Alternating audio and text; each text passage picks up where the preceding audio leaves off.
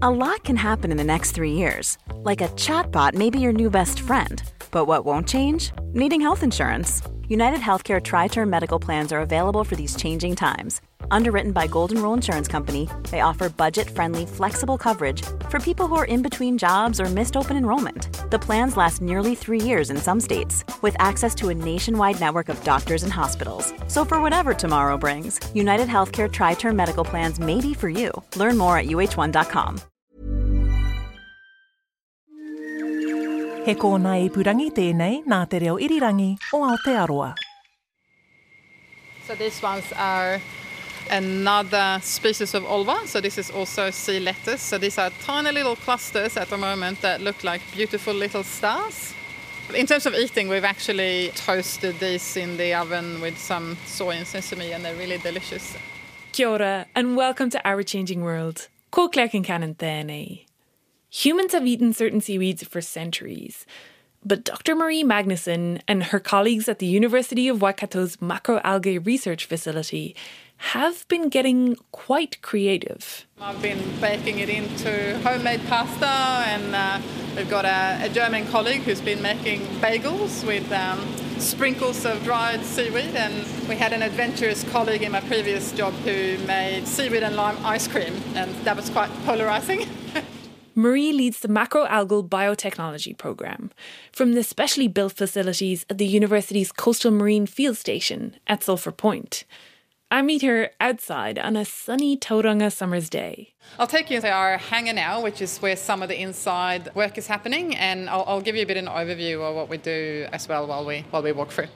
And as I'm about to learn on a tour of the facilities, their work is aimed at exploring the potential of macroalgae across a wide range of applications, not just snacks. So the program is all about cultivating freshwater and marine macroalgae. So really we do work from, from end to end in the process. So everything from closing of life cycles to cultivating on land and cultivating for outplanting into the ocean and then all the way through to harvesting and processing into various bioproducts.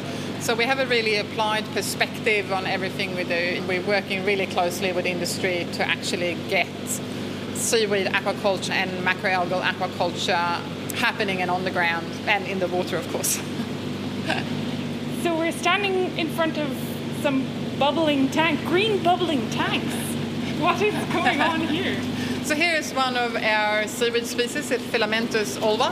Um, so these are indoors, um, basically our scale-up tanks that we use to take biomass from our small-scale hatchery to this uh, larger scale. These are 500-litre tanks each. These ones have aeration to keep the algae uh, free floating in, in the culture and then artificial lights to, to keep them growing because we are inside. When you say macroalgae, we're talking about seaweed? Uh, yes, so so we tend to talk about macroalgae here because we work both with fresh water and marine macroalgae. So um, so, and so macro means big. And macro just means big. So they're basically multicellular organisms as opposed to plankton, which are microalgae, which are usually unicellular. Um, a lot of the work we do goes into seaweed, so probably the majority we, got more species of seaweed that we work with and only one species of freshwater macroalgae. so once we go out to the facility, to the farm, we'll talk more about just seaweed. So this hangar is kind of the mid stage for the macroalgae. Some specimens start off in tiny dishes. Then they're moved to a place called a culture container, where they can be grown in small batches. And if the researchers then want to scale them up, they will move them to these 500 litre tanks. If they need to go even further, they then go out to the Facility for Aquaculture Research of Macroalgae, or the farm. See what they did there? Anyway, that's the next move for this filamentous ulva in the tanks in front of us. So Marie leads me across the road to take a look. So these look like giant greenhouses. Yes. Yep. So this is our aquaculture facility. So this is a state of the art multi-million dollar recirculating aquaculture facilities. bespoke, designed and built for for seaweed and freshwater macroalgae. uh, and so what we got in here is two systems. So there's a freshwater wing and a marine wing. So we've got uh, in each wing, we have six of these raceways, which we call high rate algal ponds or HRAPs, uh, because they grow algae really fast.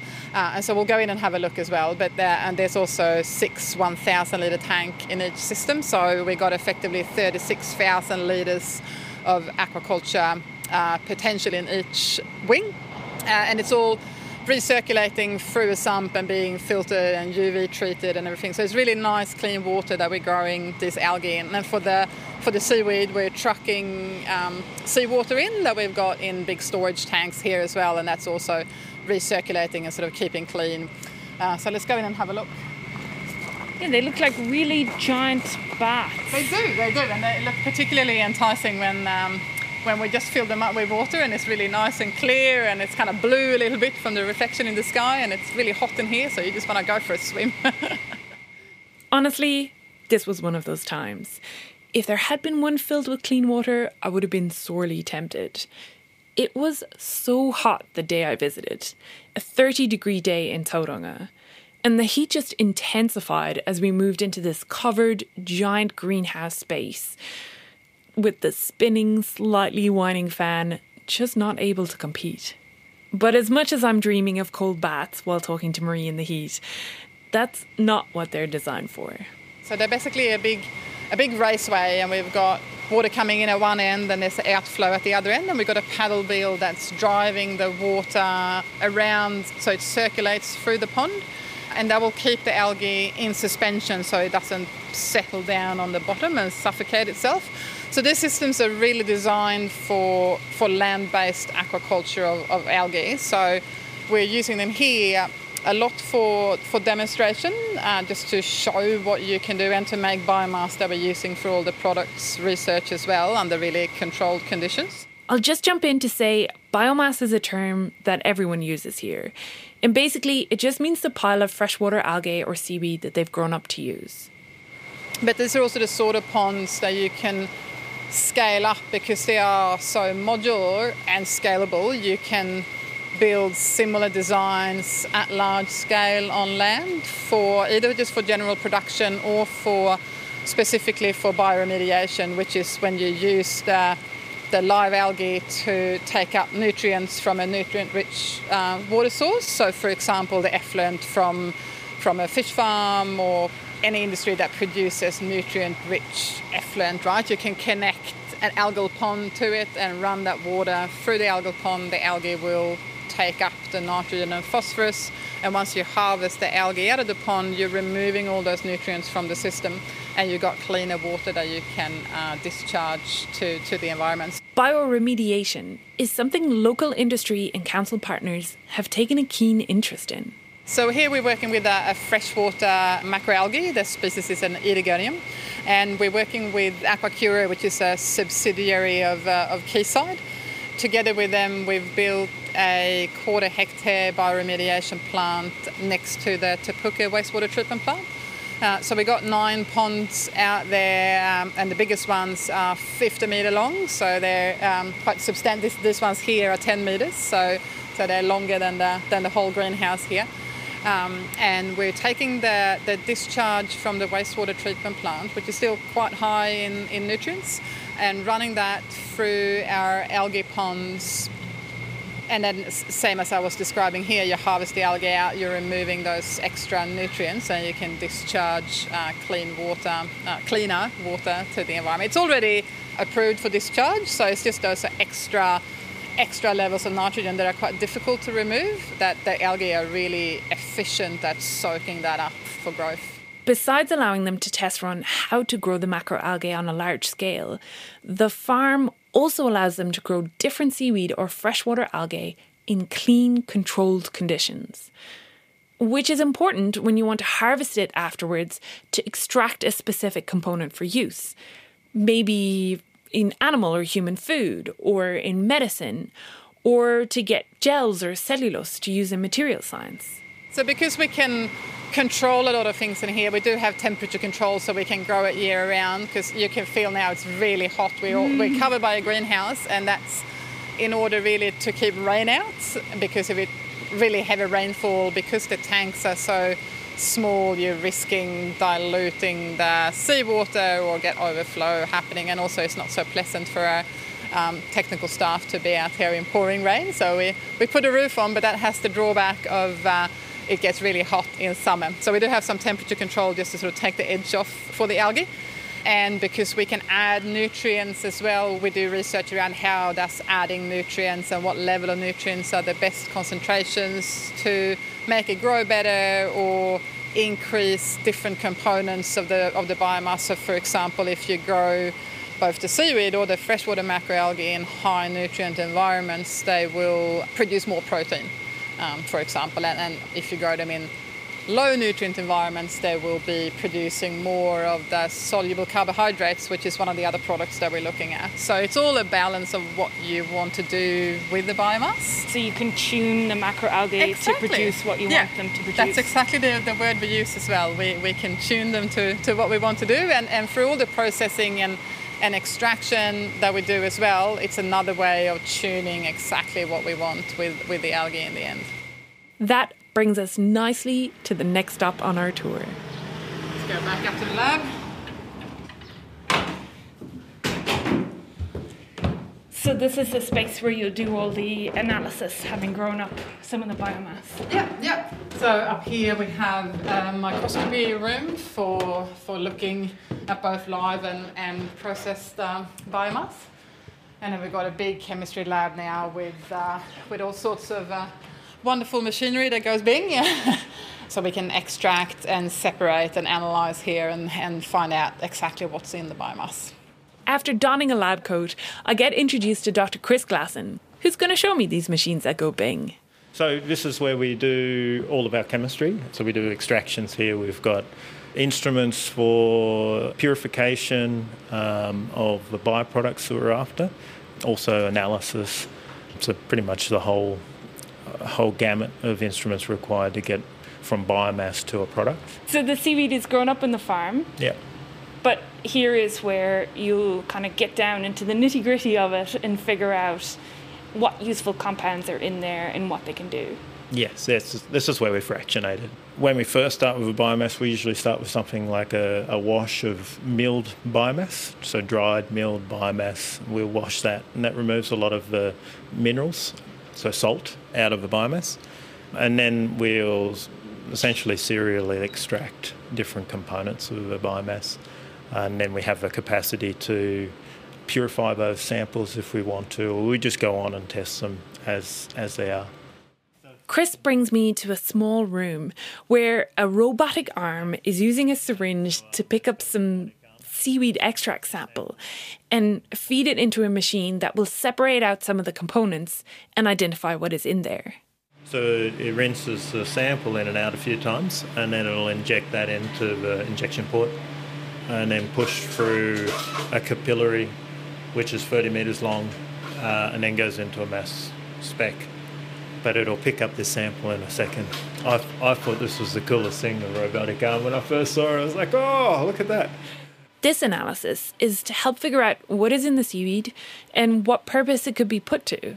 We look at a range of different products from cellulose, um, biostimulants for plant growth and for plant resistance to disease, animal products, so animal feeds and animal supplements, and that's what this is about. So we work with Asparagopsis, which is the red seaweed for uh, methane reduction in ruminants. And so we're doing an analysis here of the content of bromoform, which is the active ingredient in Asparagopsis, in a sample of that seaweed. And so the idea here is the red seaweed could be fed to cows and sheep and it would reduce the amount of methane that they produce. That's right, up to essentially 100%, but no one ever likes that number. So we'll go for greater than 98% reduction at um, a half a percent inclusion uh, into the animal's feed. Uh, we'll reduce methane, like, almost wipe it out. But this is just one product from one seaweed based on the active ingredient you find in it. What the group want to do for the seaweed and freshwater macroalgae that they are growing is to figure out how to use all of it. So we take the angle that the complete use of biomass is really our target. And so we'll do something called cascading uh, biorefineries where we'll pull constituents from the biomass for different products uh, until there's nothing left. And so the cellulose is really the end of the end of a run of those products. And so it's the residual biomass, and you're trying to make something out of it. So you're not adding to the waste stream. You just use everything. We do target seaweeds for specific products. For instance, green seaweed has a high content of soluble fibre, uh, and so we will target the soluble fibre out of a green seaweed to start with, and then use the residual biomass to make something else. One interesting potential product that has come out of the team's work is a seaweed pill made from sea lettuce that has shown promising results in animal models to reduce metabolic related disorders. Things such as obesity, high blood pressure, low insulin sensitivity to glucose, and poor blood lipid profiles. To take that further, we've now teamed up with a group at Lincoln University, so Dr. Catherine Elliott and uh, Professor Michael Hamlin, and we'll be doing a human trial to see whether those effects that we saw in the animal model will translate across to humans. When will this trial start? Well, the trial will start as soon as I get the capsulized material to them. And so we've made uh, placebo and the, all the capsules, and, and we're just sending those down to them now. And hopefully, we'll start in the next couple of weeks. The trial will take eight weeks, but it has to be staggered because of the, the number of people that we've got. So it's, we're sort of hoping to have it finished in the next two to three months. Do you know how many people are on the trial? There's 22 in each treatment, so 44 in total. So 22 will get a seaweed pill and 22 will get a placebo pill. That's right, yeah. And so uh, we'll be measuring uh, cardiovascular health in the in the patients. Um, and also, we'll be looking at um, uh, stool samples uh, to look at the effect on the microbiome. So, I've seen the hangar and the farm where the chosen macroalgae gets grown at scale. I've seen the chemistry lab where the harvested macroalgae gets separated out into different fractions and analysed for its properties and turned into products. But I'm missing a step. That first step where native New Zealand seaweed from the Bay of Plenty is harvested and then brought to the facility for initial growing tests. To find out about this, I need to go to the final stop on the tour. So this is what we call our culture con, uh, which is short for culture container. It's a shipping container, a 20-foot shipping container that we've modified to turn into an algal lab. So it's temperature controlled. We keep it around a, a somewhat constant 18 degrees, um, and then we've got lights, special grow lights for the algae. You can see we've got lots of different shelving units here with all sorts of buckets and jars and aquariums bubbling away with mostly green stuff moving in them. This is Dr. Rebecca Lawton. And also in this shipping container, amongst the bubbling buckets of mostly green seaweed, is someone hard at work, keeping the algae fed and, well, watered. My name's Peter. I'm an algae technician, or ocean gardener, as I like to say sometimes. Peter Randup is a marine biologist and the work he does is foundational for the program. So my job's to grow seaweed and keep them all healthy and looking good. So I'm just pouring uh, pouring the um, algae through into a net to drain the water, um, and I'll leave the net aside, give it a, a rinse and a scrub. So these are just little plastic buckets that the algae are sitting in. Uh, yeah, this is it's quite a um, quite a cheap, easy way to uh, to grow the algae. Is we've got these little one litre plastic buckets with a little hole in the bottom that we've plumbed in to provide uh, aeration, and so we pump air in the bottom, which allows the algae to tumble around in circles um, and um, get all the, the gas it needs to grow. And so, how often do you have to do this? We do it weekly or as needed, but usually weekly is enough. So they're, they're pretty low maintenance. um, to be honest. And so as we're doing changing the water, we're also feeding it. So a lot less work than say a fish, which needs feeding once or twice a day. So, what do you mean by feeding it? Uh, we've got a special nutrient mix, which is specially designed for algae, uh, which has all the right ratios of nitrogen, uh, phosphorus, and all the other things. I won't list them all. Um, yeah. There's a lot going on in the CultureCon. We've got a few reference uh, cultures, so we've got different species or strains that we've isolated and worked on and, and characterised. So we have those as kind of a library that we can go back to for future research. Uh, we've got trials going on. So over here, we're testing some of our species' tolerance to different salinity levels and how that affects the uh, biochemical composition of the biomass. So how do they grow in different salinities, and then what can we actually use the biomass that we grow for?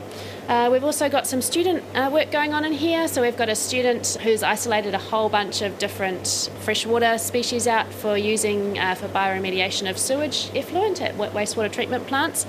So she's got some cultures there. Uh, but I guess uh, more generally, this space allows us to maintain a whole range of different cultures in a small scale that's manageable. Uh, and also carry out really controlled experiments. And in terms of those reference strains, do you mean that there's some that you'll just keep growing here and bubbling away yep. continuously? Yes, exactly. So um, these ones uh, on the top shelf up here, we've got what have we got? Seven or eight different um, little plastic containers, and we've got those are all different species of ulva of the sea lettuce. Mm. And so these are ones that we first isolated back in 2018, 2019, and we've kept them in continuous culture since then. We've done a whole range of growth trials on them. We've also done some really extensive characterization of what their biochemical composition is, so understanding the different components in the biomass that we would be interested in for different applications.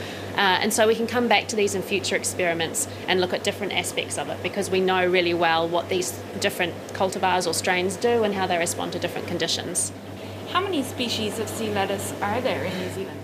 So um, that's a really good question, and um, it's a bit of a a changing one. Sea lettuce is notoriously renowned in the scientific world for being really difficult to identify, and the taxonomy, so, so what we call a species and what's the same species in a different species, is really quite um, dynamic and changes a lot in ulva. So, ulva is the genus that, that sea lettuce belongs to.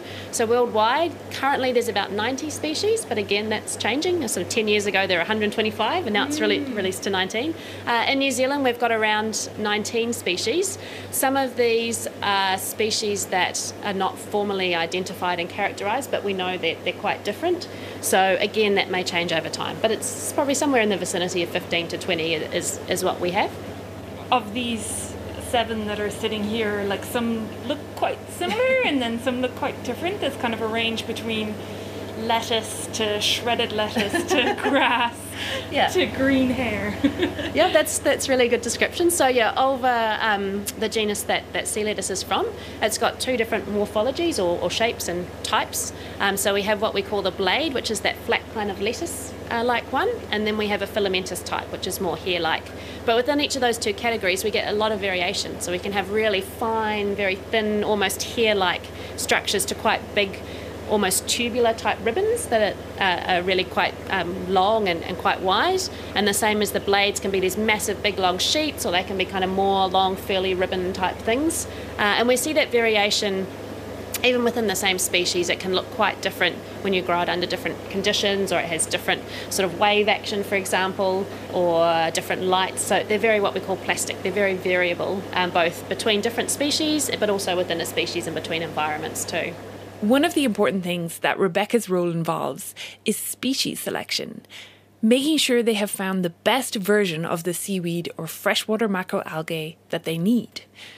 One that has the properties you're looking for, of course, whether that's for medicines or animal feed or for making materials, but also one that will grow well where you need it to grow, whether that's here at the farm or in a bioremediation pond or on ropes in the ocean for a seaweed farm.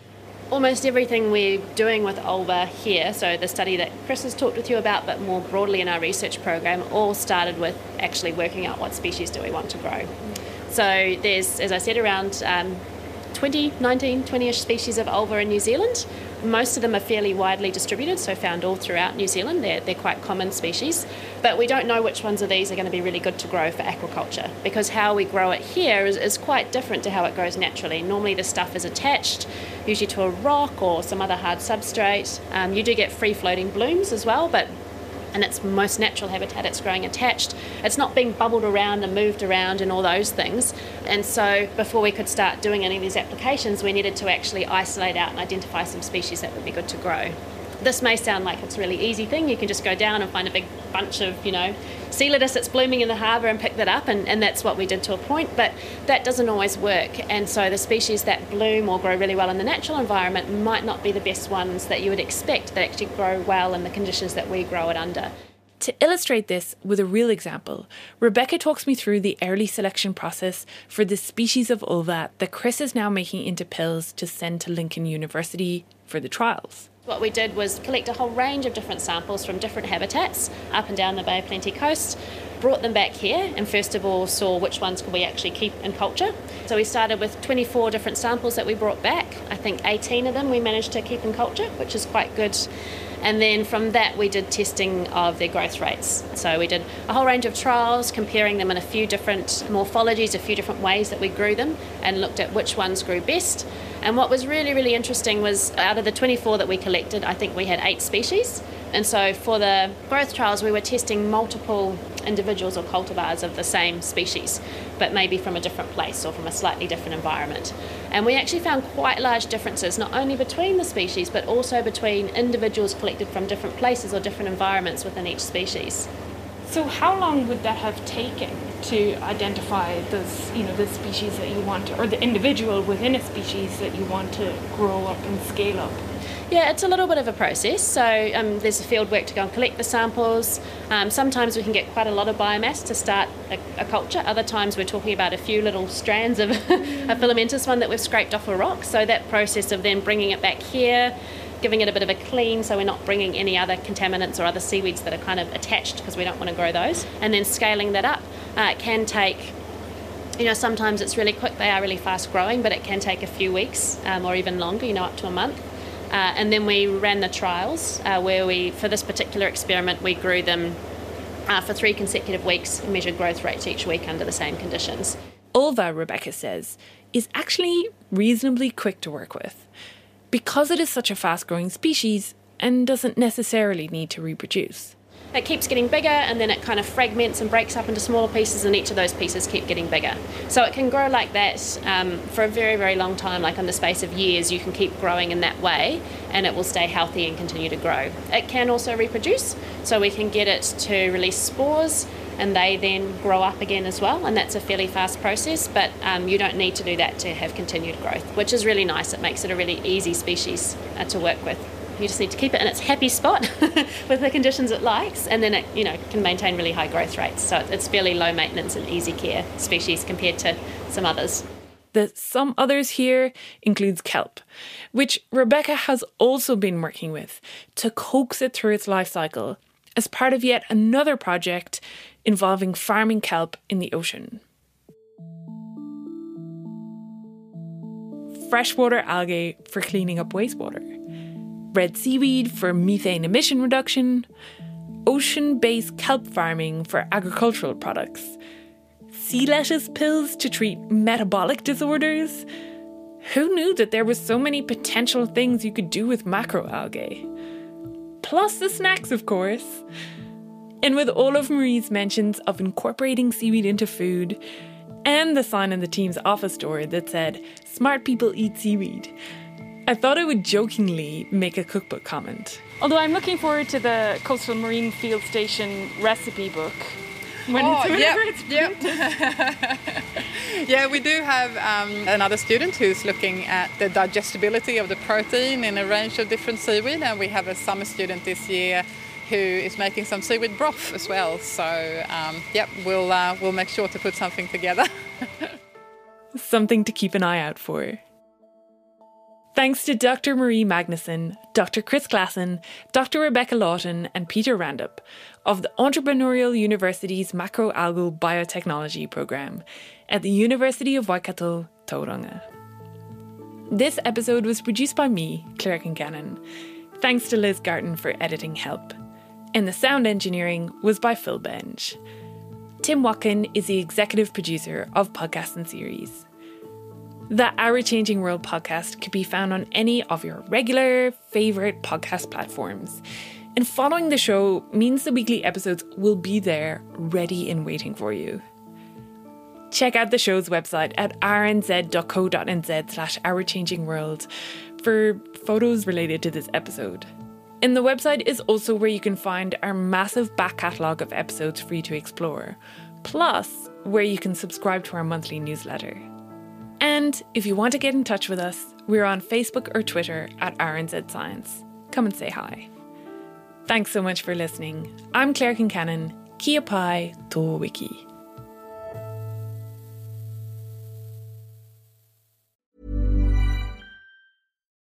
Botox Cosmetic, out of botulinum toxin A, FDA approved for over 20 years. So, talk to your specialist to see if Botox Cosmetic is right for you. For full prescribing information, including boxed warning, visit BotoxCosmetic.com or call 877-351-0300. Remember to ask for Botox Cosmetic by name. To see for yourself and learn more, visit BotoxCosmetic.com. That's BotoxCosmetic.com.